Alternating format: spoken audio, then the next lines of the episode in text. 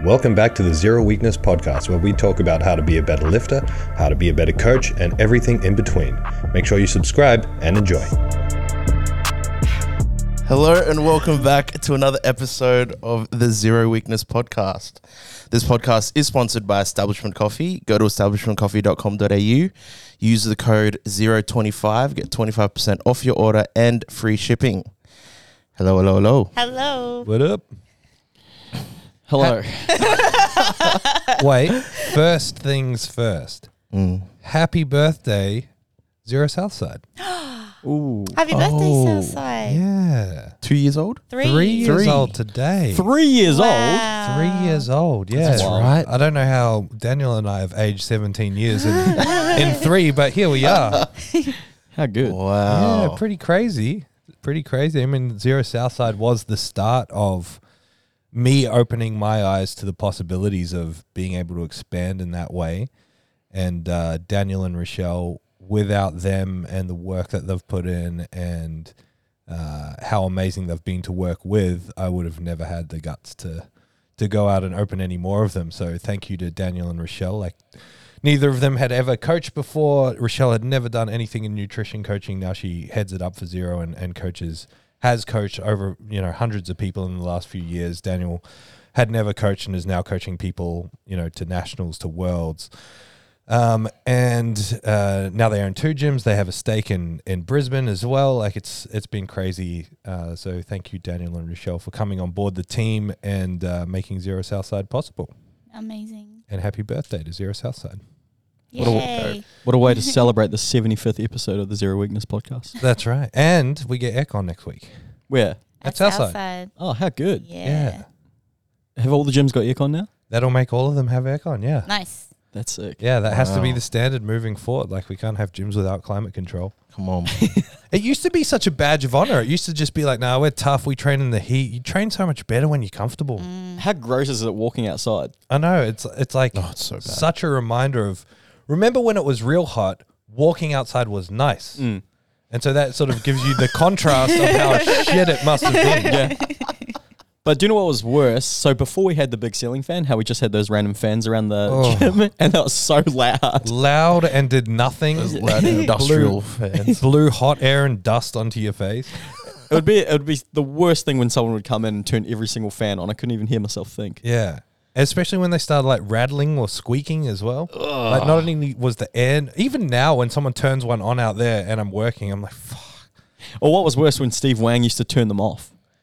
Yeah, it'd be like Why would he turn them off? because he was cold. no. It'd be like 700 degrees. And you'd be, uh, There's nah. about a thousand dudes sweating, standing in front of the fan. Steve would just go up and turn it off. And we're like, what are you doing? He's like, it's cold. I just remember this time last year when all the dumbbells got delivered and it was in the middle of a Oh. heat wave. We're having to roll them all off the truck. yeah, but do you remember what happened? We didn't realize we were unpacking half the, the wrong, wrong ones. dumbbells. Yeah. So then we And they had were to the heavy ones. repack them on. I And then remem- I was like completely drenched through. So I came up here in the aircon and took my shirt off, and there was this real awkward moment where Bridget walked in, and I'm just sitting there. You can't see my legs under the desk, so it just looks like I'm naked at the desk. It was so and then hot. didn't CJ walk in on you? Probably. I walked in and didn't react at all. I just walked in and just started setting up cameras, and Thomas felt the need to say, "Y- y- "This isn't normal." I don't- just so you know, I don't actually. No, because I, I never take my shirt off in, in besides in the comfort of my own home. So it's very weird. That's how hot it was. yeah, I remember I had spicy arms from low bar squats, and it was just hell on earth Oh, trying to pick up dumbbells. And it's like, it was either me or Bridget. One of us has to pick up the heavy ones. I'm not going to go, ah, Bridget, all right. Can you please uh, move double your body weight in these dumbbells? Someone has to. Oh my gosh! It's your own fault for working at a gym. you want to light things? Go with it. Work at a pillow shop. Pillow shop. well, actually, no, I got nothing. Nothing. I got nothing. Um, all right, let's do them together. Actually, no, no. First of all, what have we been up to? Tom, bro, what have you been up to? Uh, just existing, surviving. Existing. Nice, nice. Squatting. Equipped. Yeah, that's deload week this week. Mm. Uh, can't even remember. What did you between squat on Monday?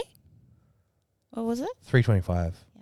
Yeah, wow. Yeah, but but that was 325. with the straps up, Yeah. Ah, and I yeah. almost died.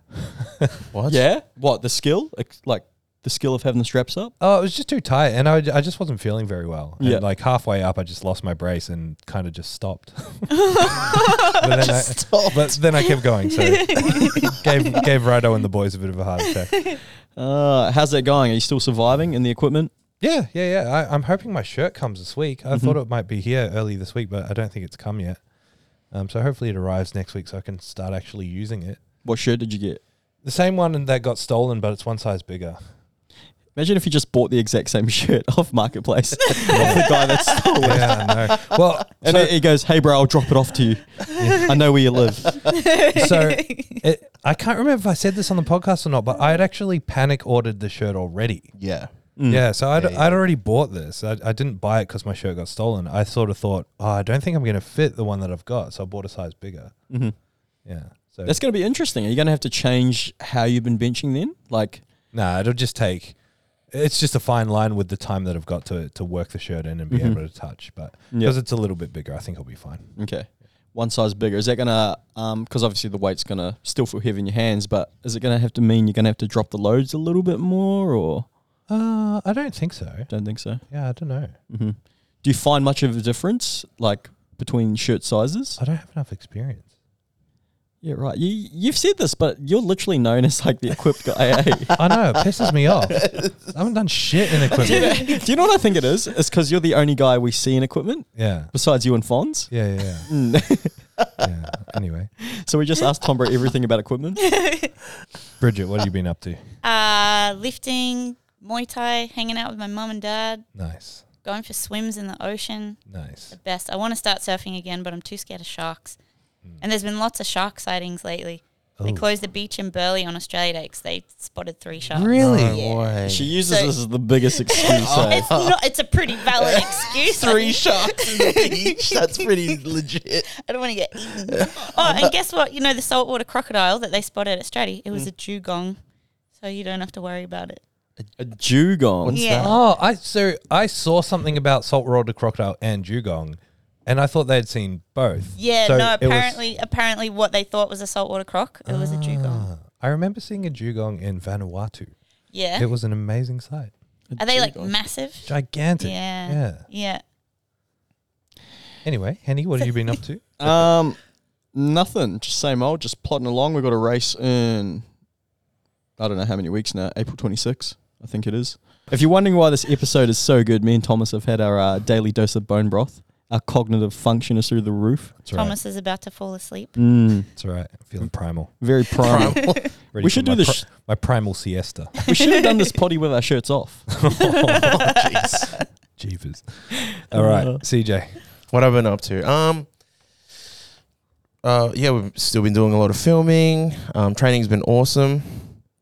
Been really enjoying this block. It's the first time I've been doing uh, a tempo block, so it's been. I thought it'd be hell, but it's actually really fun. Um, What is wrong with you? well, Mm. I think it's that like why like what you're saying like why you like jujitsu. It's like it's different, and with tempo stuff, it's Well, real- tempo is just going slower. Yeah, but I don't know. I guess because the, the weight's so much lighter when I'm doing Right. tempo work, so it's not as it's like not uh, as like intense, Mm-hmm. but um, and it feels so light and so easy. But then by the end of it, you're still wrecked, because you're just out of breath. and um, I feel like you might not be doing the tempo right. Yeah, What do you mean? So light and should- easy. It shouldn't feel good. Mm. well, Are you going slow on the way up? yeah, no, yeah, like he is. I've been watching him. yeah, or has CJ started taking some spicy supplements? He's No. really going for the win in the novice pro this yeah, year. that yeah, yeah, yeah. I got a, a finally podium Mm. for once.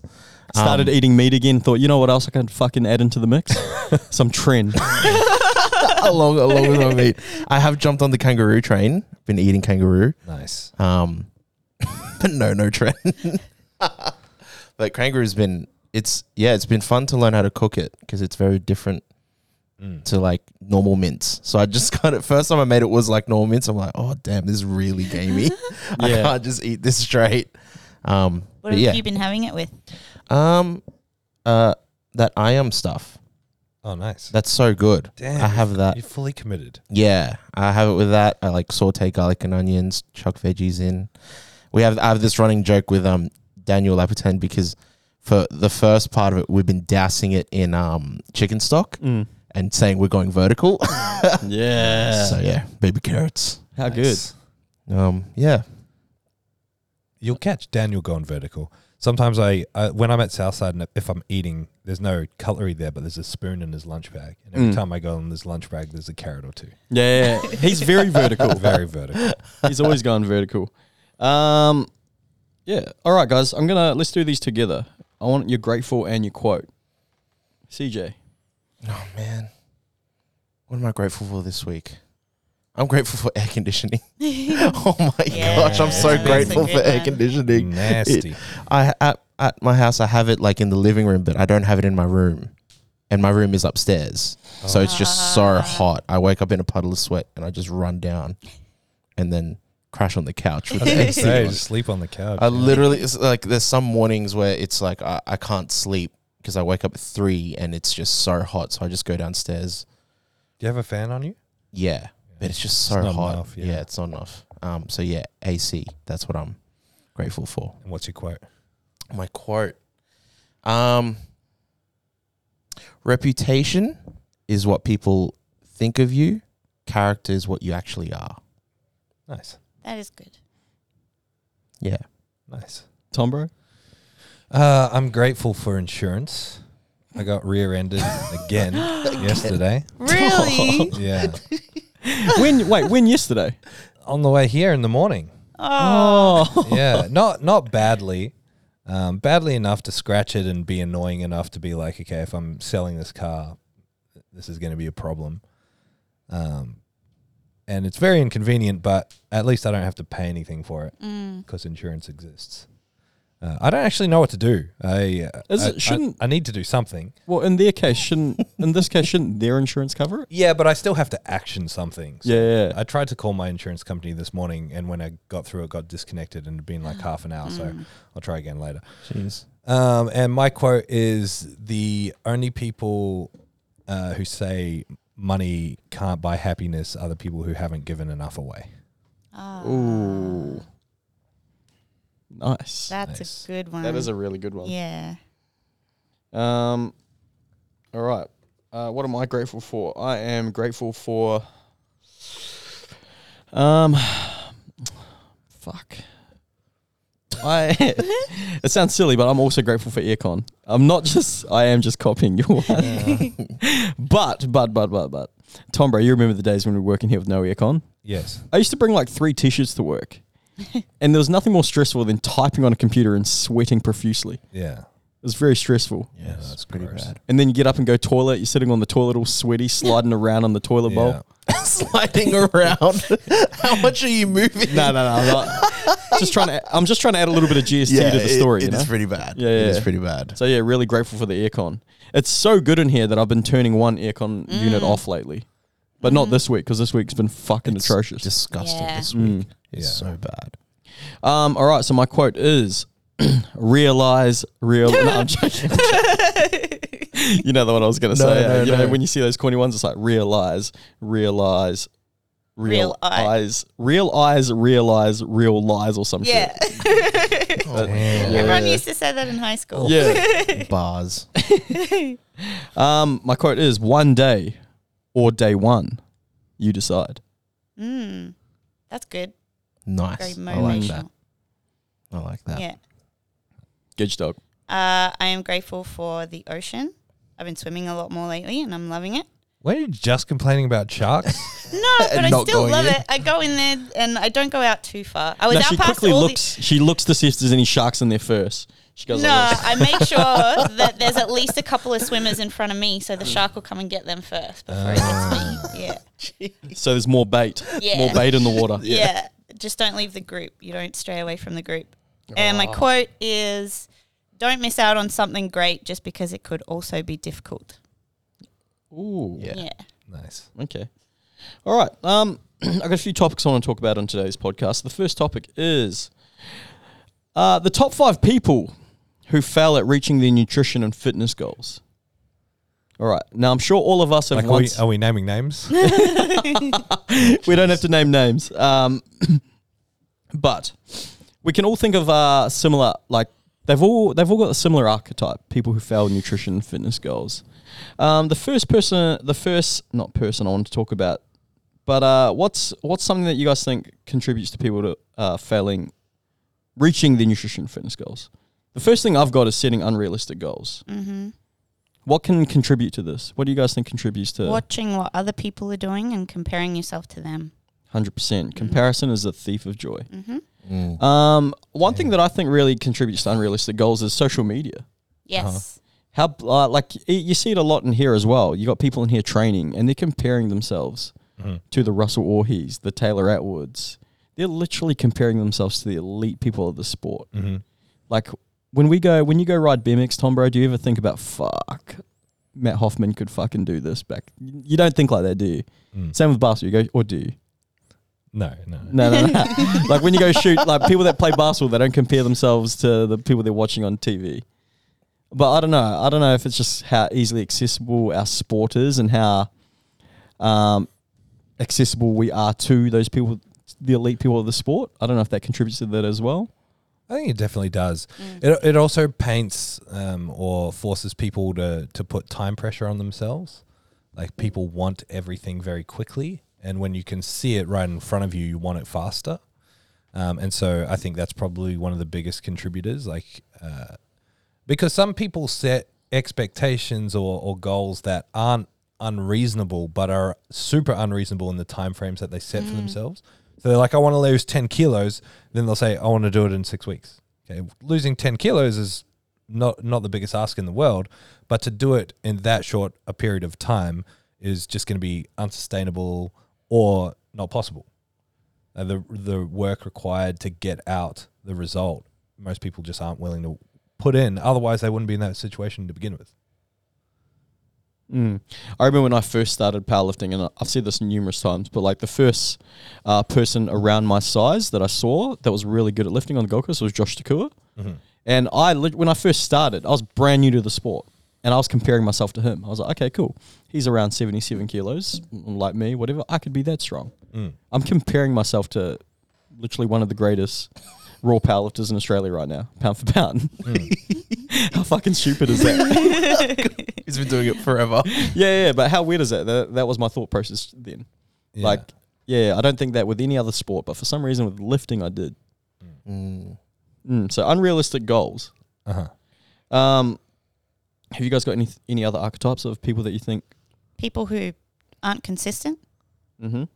who are just constantly changing up their training styles and going off their nutrition plans constantly and then wondering why it's not working. Mhm. It's a pretty obvious one. Yeah. Mm. And, and it's normally tied into impatience as well. Mm, It's like, you know, you go on a diet for a week. I'm not shredded. Oh, this isn't working. mm, It's like, well, it's not how it works. It takes time, it takes consistency, it takes effort.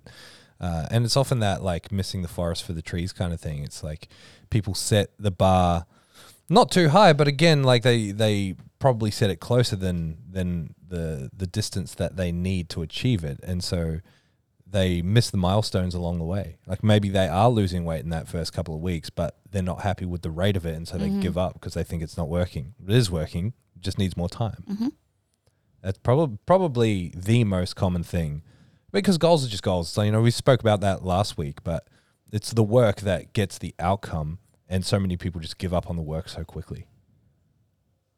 I was also thinking just as well with unrealistic goals as um people who have like concurrent goals that uh, clash with each other. Mhm. So let's say if you're trying to um, let's just for example, it, you always see this uh, during a peak. Someone's trying to lose weight, start dieting during a peak. Yeah. You know, you want to be in a surplus. You want to be fueling your body with enough food, you know, to maximize your output. Um, so people with concurrent goals are like, okay, I want to lose 10 kgs in the next 10 weeks, but I want to lift X amount at this comp kind of thing. Yeah, So uh, that's another thing, like unrealistic goals that don't uh, align with each other. for sure. Mm. Um, another thing for so for performance, uh, under fueling, like I just said, not eating enough to match their output. Um, what do you guys think uh, contributes to under fueling? Like when you think of people who under fuel, is there a certain archetype of person that you think? Mm, I think uh, a lot of people just don't know. Mm-hmm. uh, because you know the the signs that your body gives you are, are great, but a lot of that sort of stuff just kind of goes out the window with with performance based stuff. So you know, if you're not hungry, doesn't necessarily mean you don't need to eat more. If you are hungry, doesn't necessarily mean you do need to eat more. Um, and so, like those signs, how our body is talking to us, kind of changes when you're chasing high performance. I think the general notion to people that you know are getting into health and fitness and you know you'll see a lot of people say you don't have to know how to count every single calorie and track every i agree with that i think for the average person it is quite cumbersome and that your body is designed to talk to you in such a way that uh, guides you pretty pretty accurately but it just goes out of the window with with high performance sort of stuff and so um, people like bridget was saying people who are just inconsistent with their intake and don't know then how to gauge and measure it they're the people that are going to fall the shortest and it's kind of that archetype of um, people that really struggle to put on weight. They tend to be the worst eaters. Mm-hmm. You know, they they think they're eating a lot and they never are. Yeah, um, that's a big one. People who who you know like there's uh, a lot of people that, especially people I know people that like track their macros and that, and they're so bad at eating that they'll jam all their food in in a really short space of time. Uh, I'm just gonna. So like the one person I'm talking about, they jam all their calories in at night time, late at night. Mm-hmm. So they're having all their calories. Let's just say I don't know, two thousand or four thousand calories in the PM because they've, you know, they haven't been able to make make it a priority during the day. And all that's doing is affecting the way they eat the next day because they're still full for half the day, and then the cycle just continues. Um, That's actually not that bad if they're getting everything in. If it Mm. starts to disrupt it to the point where they can't do that and can't eat enough to fuel their performance, that's when it becomes a problem. yeah, so that's that's so that's where I'm going with this. It's like he ended up just being in more of a deficit Mm. because you know eating was not a priority for him. So he'd just slam it, he'd cram it all in. He'd obviously not be hungry during the day, and then at night time he's like, "Oh shit, I'm too busy or I'm too tired. I can't eat that again." It's like, "Oh well, now you're in more of a deficit just because you've underfueled uh, throughout the day." Um, and like we always talk about, if you're oh, not we always talk about, like we've just said, if you're underfueling, um, you're not going to be able to maximize your output. Mhm. Um, and a big thing I just want to add a person uh, for for us who have a defined like intrinsic drive we don't need motivation we don't need a push like we just get up and we train it's just part of who we are for people without that you kind of need like three legs of a tripod to prop up success or prop up like the the success of whatever your goal is. And it's normally like if we're talking health fitness strength body composition whatever it's normally uh, training nutrition accountability. And a lot of people are often just missing one of those things. So they might have you know training and and work with a coach but not have the nutrition aspect sorted or they might be real good with training and nutrition but have no accountability and don't see where they're falling short like don't have expert guidance so normally one of those things is missing like if you're if you're listening to this and you're one of these people who coaches yourself looks after yourself has always managed your manage your progress and it's taken you a few years to sort of look back and go I haven't actually made the progress that I wanted in the last few years. You're probably just missing one of those three things. And oftentimes it is that expert opinion. That's why coaches exist. Like our job as a coach is to provide, provide a shortcut. That's what it is. The reality is we exist to get you your results as fast as possible without being unreasonably fast. Like as fast as possible within the the parameters that we're working in. So essentially we've made the stakes because mistakes because we've worked with thousands of people. We know what the mistakes are before you make them, so we can stop you from making those mistakes. That's how you get results quicker. That's what you're paying for when you pay for a coach. Um, so it's why every coach, their first piece of advice is get a coach because we know it works. We know what we're about. Um, so oftentimes, yeah, people are missing one of those those three legs of the tripod. um, it's definitely one of my biggest flaws as well um, with everything I do is my nutrition. Um, I'm really inconsistent with my nutrition. It's not that I, uh, it's not like uh, I'm very indulgent and I eat too much and things like that. But some days I'll have a thousand calories, the next days I'll have three thousand, kind of thing. So I'm really inconsistent with that. So I know that's one of my uh, biggest. Uh, whenever I have little, uh, I guess you could call them like existential, existence. Uh, Existential. that's the one. Uh, crises about like I'm like fuck I'm this strong or um, I've ran this fast, but I don't look like I can do any of those things, and that's when I have like a little. Every now and again, you have like little meltdowns like that, and that's the thing that always gets me. I'm like fuck, I don't look like I can do any of this. But then at the same time, I sometimes wear it like a badge of honor that I can do those things. I think they call that body dysmorphia, brother. Mm. Yeah, yeah. No, it definitely is. It is a little bit of bodiness. It's weird though because There's a pill for that. I feel like um because at the same time I feel like I don't have well, yeah, it's hard to define what body dysmorphia is. It's not. For well for I'm, I'm talking to it right now. but I'm not uh I'm not insecure about my body. Uh-huh. Like when I think people with body dysmorphia, all their choices revolve around their body. Mm. Like for me, I couldn't give two fucks. Yeah, yeah. I was, I was mostly joking. Yeah, yeah, yeah. no, no, no. You just made me question. I was like, no, wait, do I? um, no, yeah. So, yeah, that's me. But another another uh, archetype of person is the procrastinator. They are they never reach their fitness and uh, strength goals. Day one or one day. and- yeah, yeah, legit. Fitness or nutrition goals. The procrastinator. What, Thomas? What makes people procrastinate? I don't know. I don't know. You, you're talking about people who are like the diet starts Monday kind of thing. Yeah, yeah, yeah. Yeah. We've all been there. Yeah, yeah, for sure. Um, a lot of people will procrastinate because they put imaginary objects in the way. Um, and these objects will be very real objects, but they're not actually stopping you from doing anything. So, oh, I'm busy at work. Oh, I'm, I, I don't have enough money or whatever. We all have enough money to do what is a priority to us. Like anyone, you know, of course, you know, we're not talking about people who are living in abject poverty. We're talking about, you know, the average person in Australia. They can say that they've got no money, but they walk around with an iPhone. You know, an mm-hmm. iPhone is a very expensive, unnecessary piece of equipment, but we make it necessary because we say we need this thing. I need to be able to make calls and texts. And when you've been sold this product, you immediately write off the rest of the market. There's much cheaper phone options where you can make calls and texts, right? Anyway, forget the phone thing for a second. All that's to say is money's not a problem. We can find money if we really want something because we do. Guarantee if you guys have bills pop up that you need to pay, you'll find a way to pay them. You'll shift things around, you'll make it a priority, you'll get them paid. You pay your rent, you pay your electricity, you pay whatever bills you have, you make that work. We can do that for other stuff that we really want. So money's not an object, Money, or money's not something that's in the way. It's not an obstruction.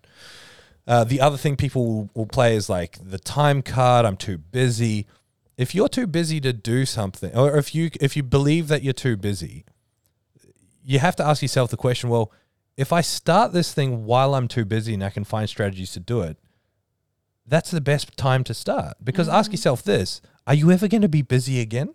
Of course you are. There's always going to be stuff going on. And so you're going to be too busy forever. So you may as well just start, learn how to build a lifestyle around everything else that you've going on, which is a matter of ordering priorities. And then when times are quiet, it's even easier. When things are busy, now you've got the skills to do stuff when things are busy. Um, so like there's we create these objections into our in our heads when we're uh, when when something inside of us is stopping us from making a decision. And most of the time, it's just fear. It- It's fear that's unfounded. Like if we sort of reverse engineer this, that's what sales is. Sales is being like, how do we break down what this person is actually fearful of when it comes to buying this product? How do we get them to believe that this is, is, is important to them so they can make an informed decision? Because that's why people don't buy stuff, they're just too scared. Um, so why do people procrastinate? Because they're scared. That's ul- ultimately all it comes down to. Mm. And also, I find a lot of people who wait to start are waiting on motivation, and that's never going to come until you start. I'm not motivated to come into the gym every day. Like you said before, we just come in and we do it. It's discipline, and that'll come later on. Mm-hmm. Yeah.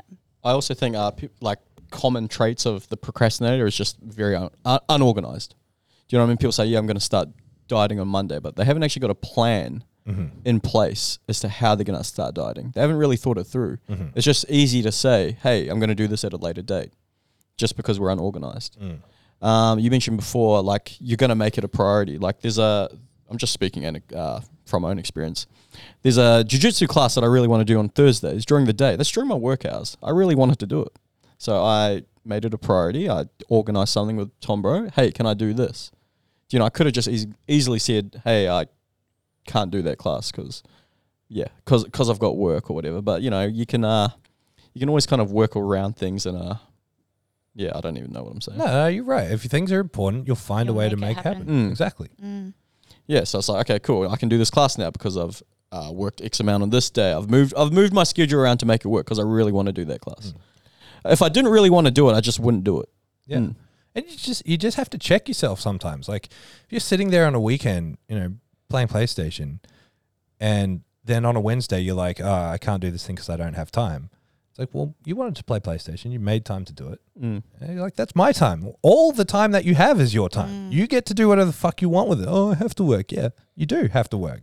And you just have to make things that are a priority, things that you have to do. So for me, I have to train. It, it is a choice, but for me, I have to do it, you know? Um, it just, it- yeah, it's, it- it's a big matter of practice, but people who procrastinate are scared of something. Mm. There, al- there also are. I'm not saying this is everyone, but pe- people who procrastinate are also people who don't mind letting themselves down. Like you know, people that have uh, procrastinated, especially the diet thing comes to mind. Obviously, it's a lot more. There's a lot more psychological factors that go into it than other than being lazy or procrastinating. Um, but I find as well, just from speaking from my own experience again, like when I've failed on a diet or I've gone off plan, it's like, ah, I don't really care. Uh, you know, you start telling yourself excuses. I actually don't really, I, I don't mind uh, how I look, or actually, I couldn't care less about getting lean, or you start telling yourself excuses and you believe your own excuses eventually. And uh, that just comes down to you don't mind letting yourself, yourself down. Because that's how I feel sometimes. It's like, ah, I'd rather let myself down than other people down. It's probably the opposite. You know, you find that as a justification to stop doing what you're doing. The real fear is not achieving something. Mm-hmm. Uh, and so when you're not achieving something, you're just like, oh, I actually just don't care about this. You do care about it. Otherwise, you would have never gone down that road in the first place. Like you really care about it. But if you tell yourself you don't care, it's much easier to let it go. Um, another person who fails their uh, nutrition and fitness goals is the overachiever, doing too much in the beginning to get after their goals. Um, so I'm gonna use uh, a former client of mine. Uh, when they set a goal, it's that's it. Like so, let's just say they haven't trained in a long time, and all of a sudden, like, hey, I want to start training, and I get lose weight. And it's like, okay, cool.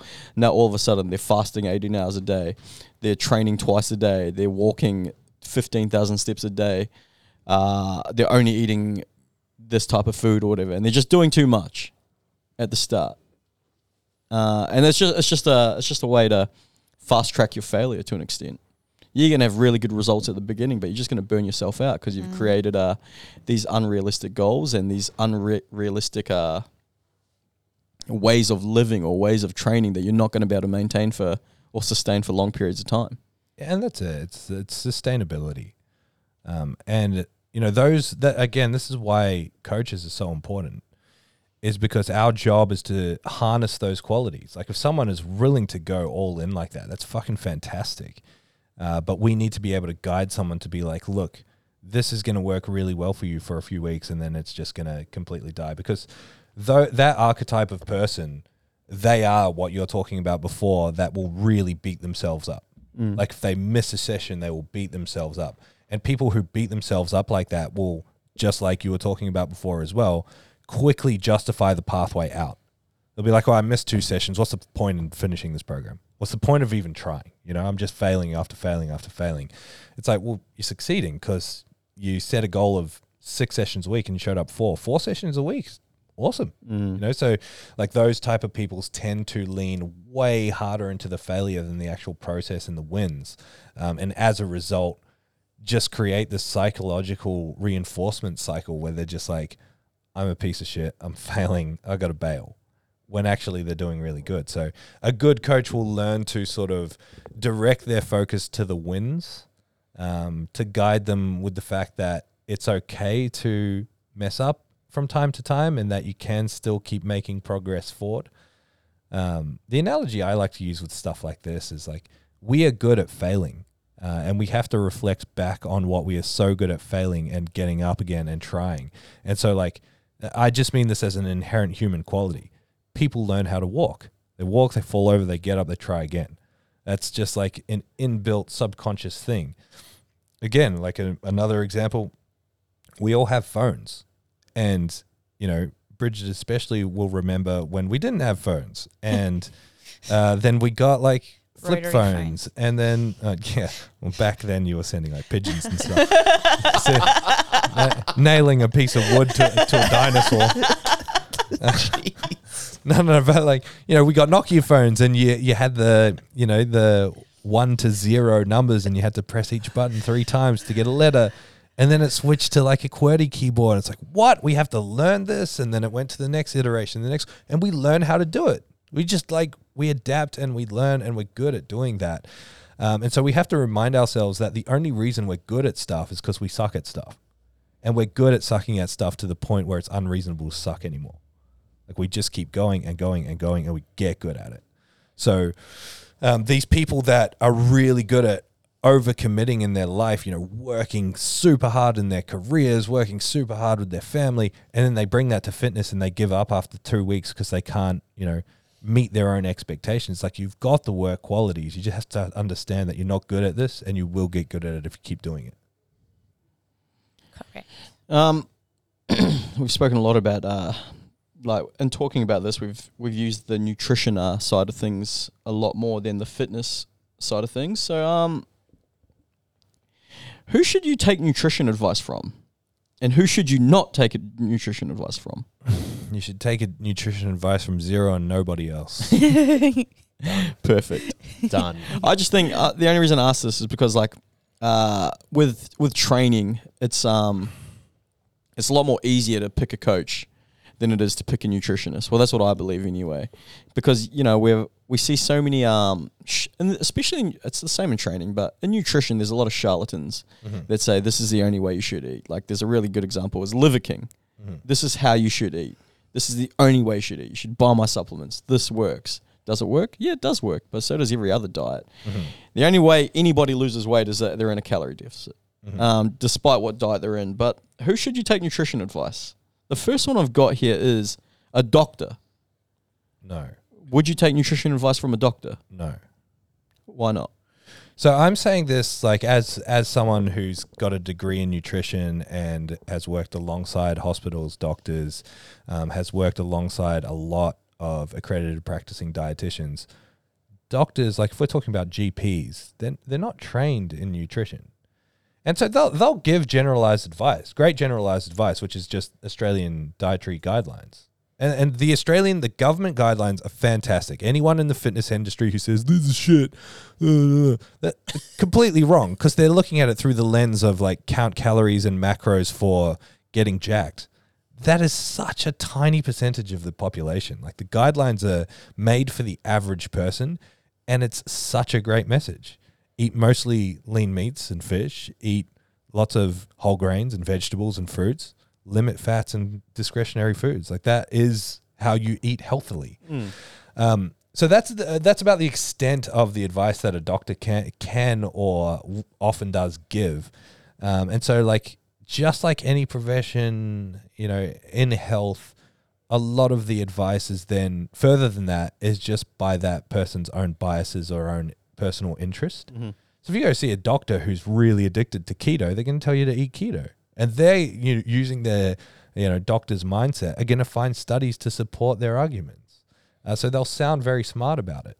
Um, so for for general nutrition advice for the average person, yeah, maybe the doctor's got something positive to say, but for anything specialized, accredited practicing dietitian is the gold standard Um, for for us in the fitness industry, or, or for you as the consumer looking at who to listen to, always go for people who are talking in broader principles rather than specific methods. If someone is saying this is the way and it's very specific, that's the red flag. Like that's the Liver Kings of the world. Um, and you know, granted, Liver King's message isn't actually that bad, uh, but you know, the the like you have to eat with intermittent fasting, and here's all the evidence. Nah, that sort of stuff is the red flag.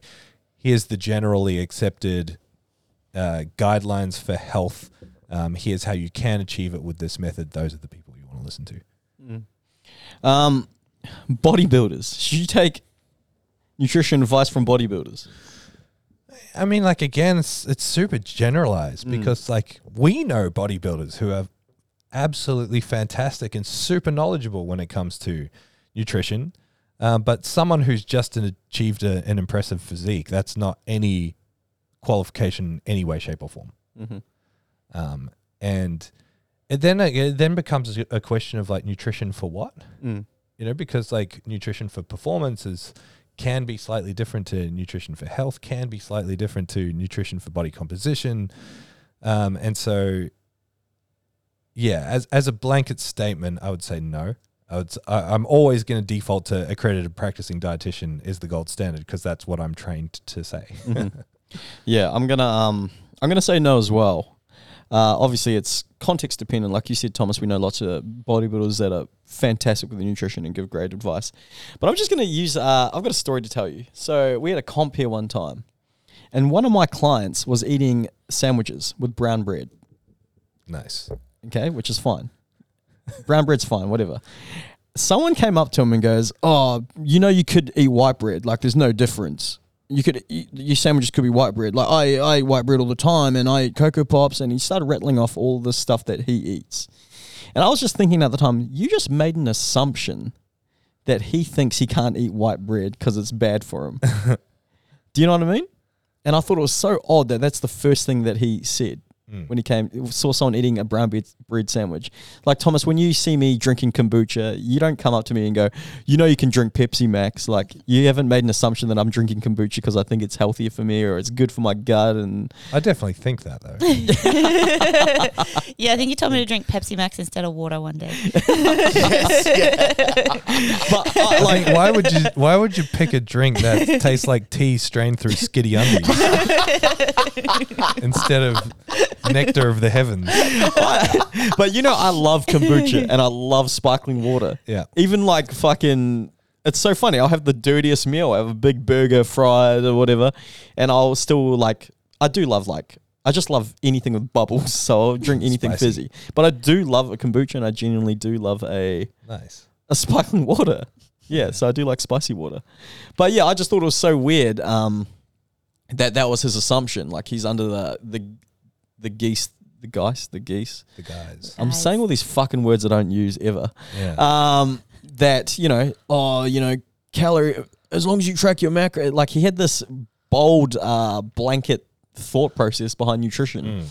And he thinks that that should apply to everyone. You know, you can still eat the foods you love. It's like, yeah, no shit, bro. You Brown just- bread's better than white bread anyway. You I- just- I, was gonna say I always opt for like Yeah. seedy brown bread because I like what- it better. yeah. Yeah, and I'm like, and Vogel's, It was just the odd. It was the most weird uh, interaction. I was like, I'm pretty sure he's just eating that because he likes it, not because he had a thing.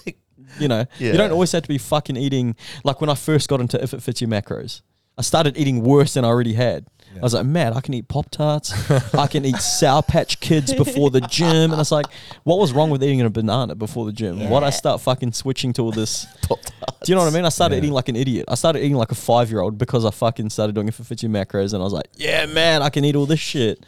It's this, yeah. It, I, I think as a whole, the industry, as in the fitness industry, is kind of getting better with it. Mm-hmm.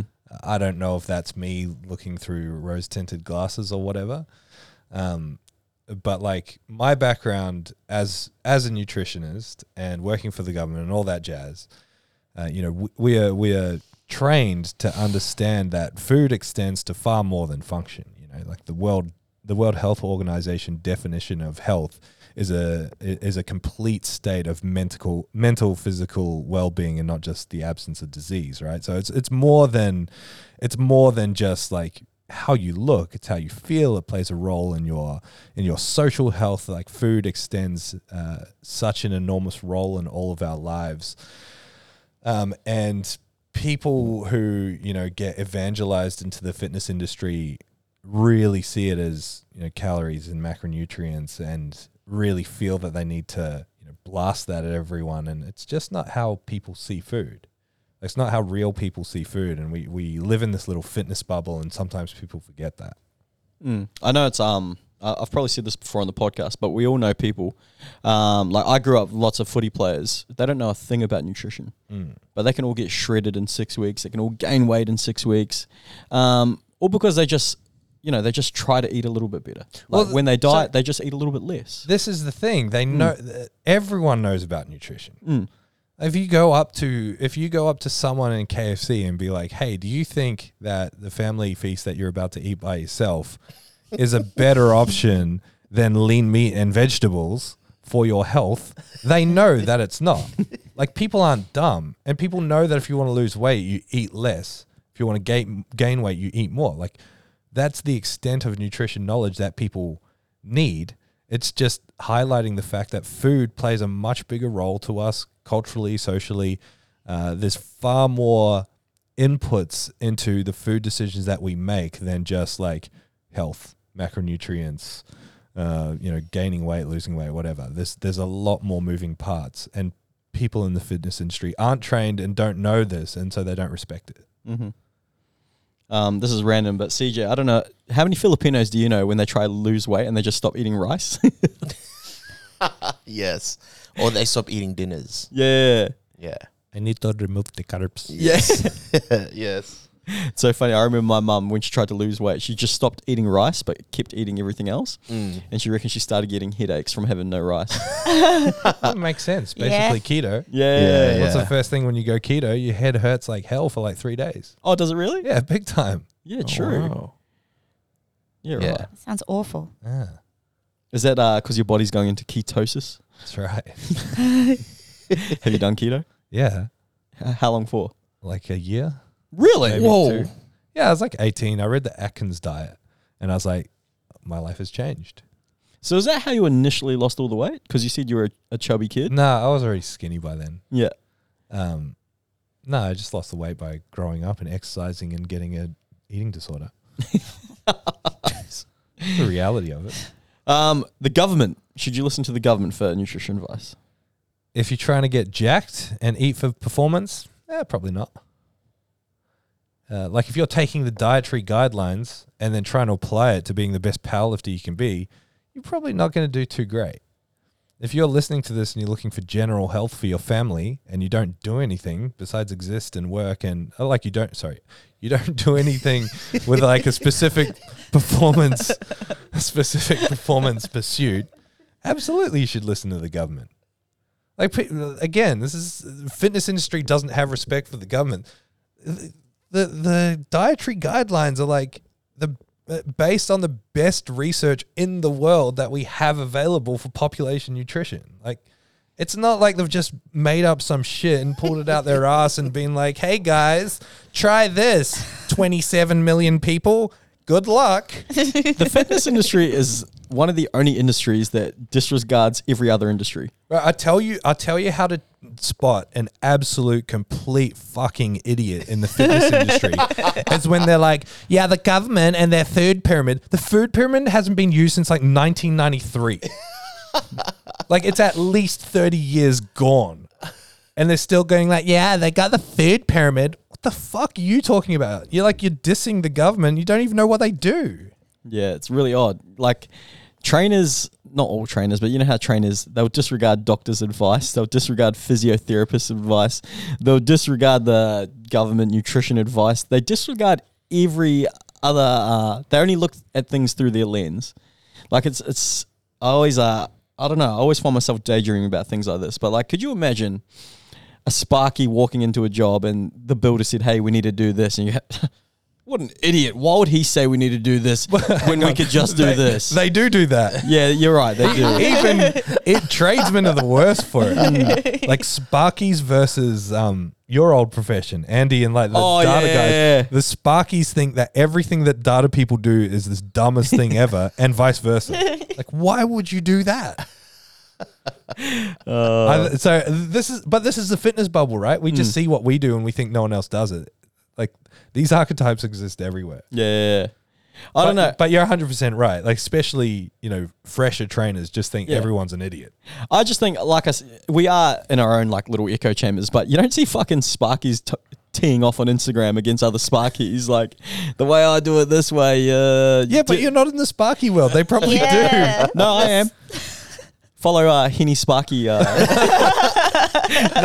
Previous lifetime. no, you're right. You're right, Thomas. But like, I just, I don't know. It's just way more profound in our industry. Uh, where everybody's got an opinion. And like you said in your Instagram post the other day, like it's just an opinion, it's not fact. yeah. and we all get fucking up in arms, and you know we hear coaches that have very uh, dogmatic views crushing other coaches' dogmatic views because their own dogmatic views are more important or is factual. It's a it's a very it's very strange. It's Spicy. very weird. Yeah. yeah, yeah. Um, should you take nutrition advice from supplement companies? No, definitely not. That's bottom of the barrel now. Jeez.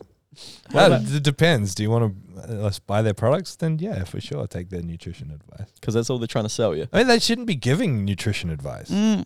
Supplement company. Mm. What about uh fitness influencers? No. Can you guys remember? Can you guys remember Freelee the Banana Girl? yes, Yeah, I don't know if she's still around, I'm not sure. but remember how she used to eat like was it twenty one or 20, Something like that. like thirty bananas a day or some shit? This is going back to the age of what was that? The, like the original influencer on the Gold Coast. What's her name? What, uh, uh, Got in trouble for the like the parking spot debacle. Kayla. It seems No, No. before that.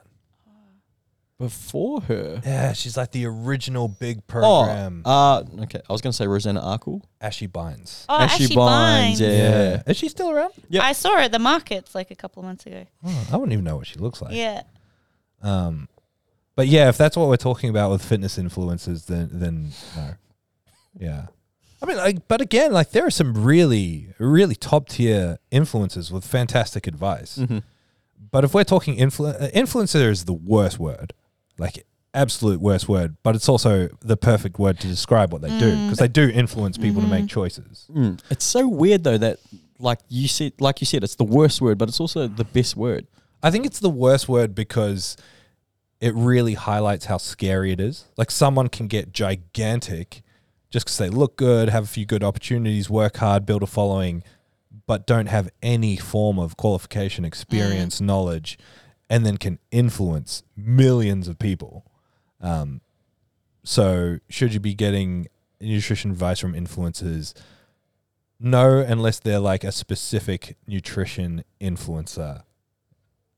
Yeah. Mm. Um, there, there's a um, I supervised her on her placement, and she coaches a lot of very high level CrossFitters in Australia. Like she's huge in the CrossFit industry. Her name's Taylor, um, and her page is called the Sports Dietitian. Yeah, I Uh, follow her. She's she's a nutrition influencer, and you know she's a dietitian, uh, and so the stuff that she puts out there is fantastic. Or we've worked alongside an accredited practicing dietitian in Melbourne who has who does PhD research.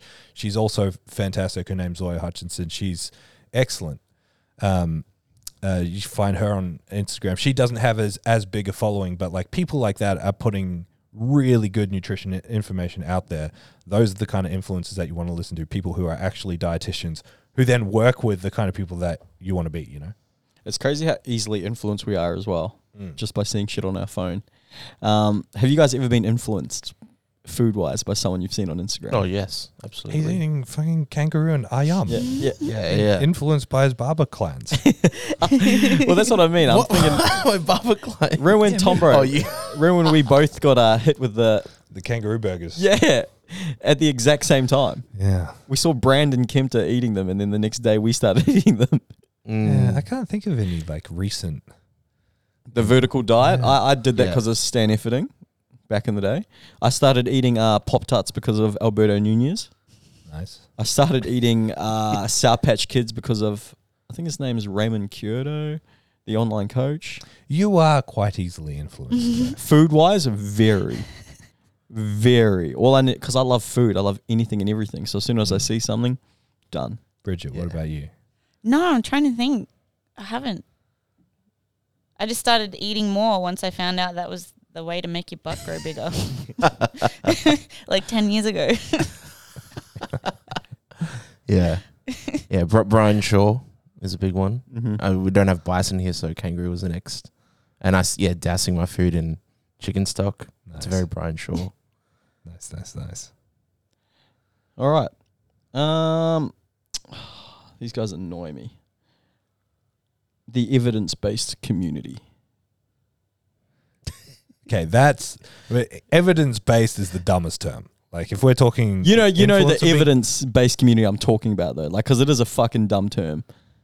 Uh, I don't know what specific community you're talking. uh, Like you calling someone out? No, no, no, no, no. But like, I know who in like the general person that considers themselves like I know what you're talking about. Yeah. are you thinking Layne Norton? No, don't. Is that who you're thinking there? No, no, no, Okay.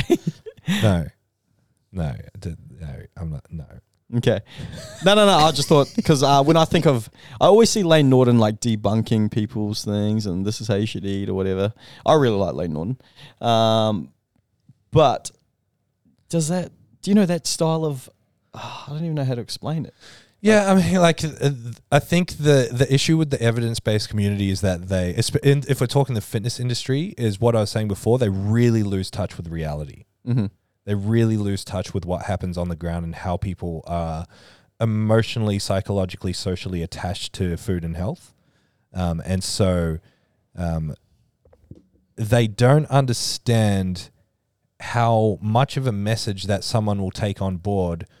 Um, without realizing how unimportant it is. So what I mean by that is like let's say an evidence-based person puts out something to do with like meal timing saying there were significant findings with meal timing but the significance of the findings were so insignificant that it doesn't actually matter unless you're like an elite bodybuilder.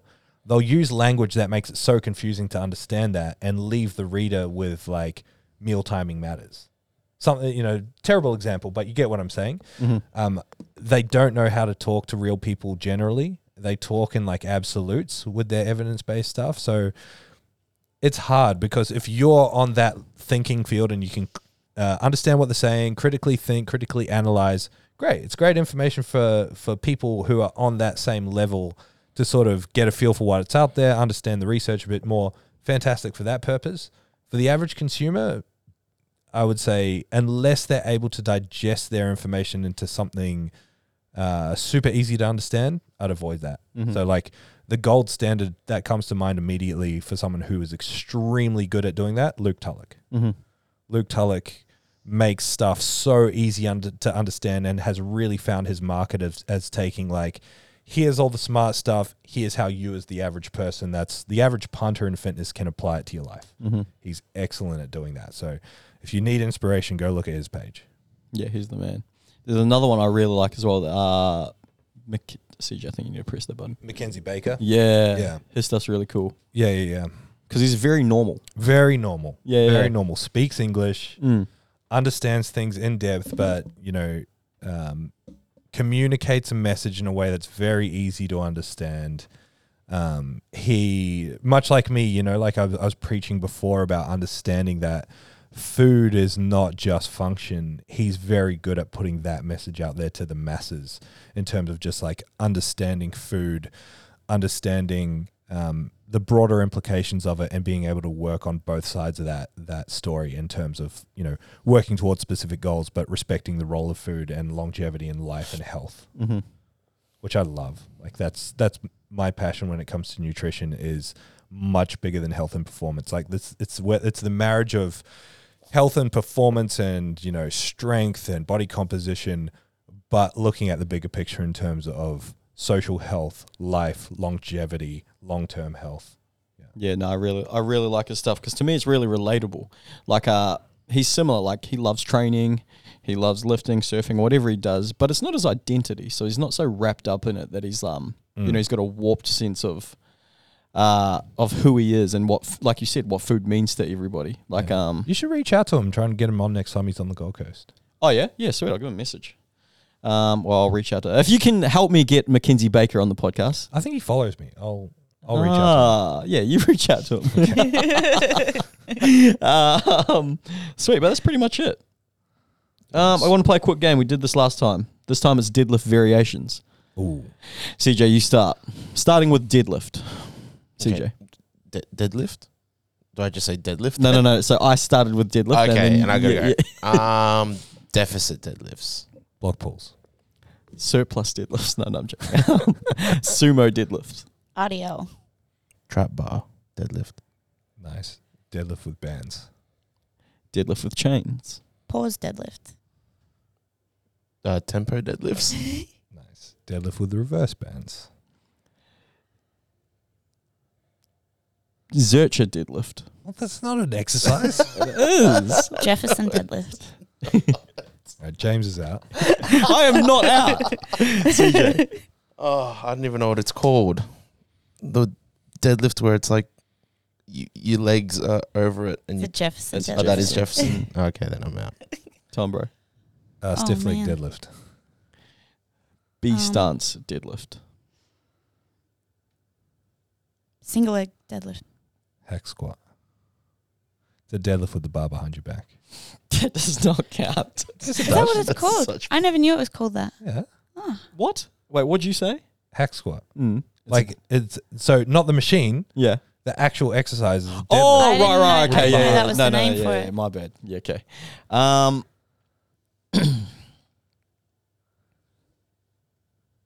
a Smith machine deadlift. Does that count? no, it doesn't. I know it doesn't. Uh, dumbbell RDL. Nah, fuck, I'm out. Uh, shit. That's not a variation. Maybe I for don't Tom know. Hardy. when squats. That's so bad. Love you, Tommy. I'm out. All right, I'll, I'll take the W. Did you win Nice. last week? Yeah. All right. Thanks for tuning in. See ya. Bye. Bye. Thank you so much for listening to the Zero Podcast. If you want more information, head to our Instagram, zero underscore weakness. Hit the link in the bio for all of our services and any information on upcoming workshops and events. Don't forget to leave us a five star review so we can have a broader reach and answer more people's questions. Thank you once more.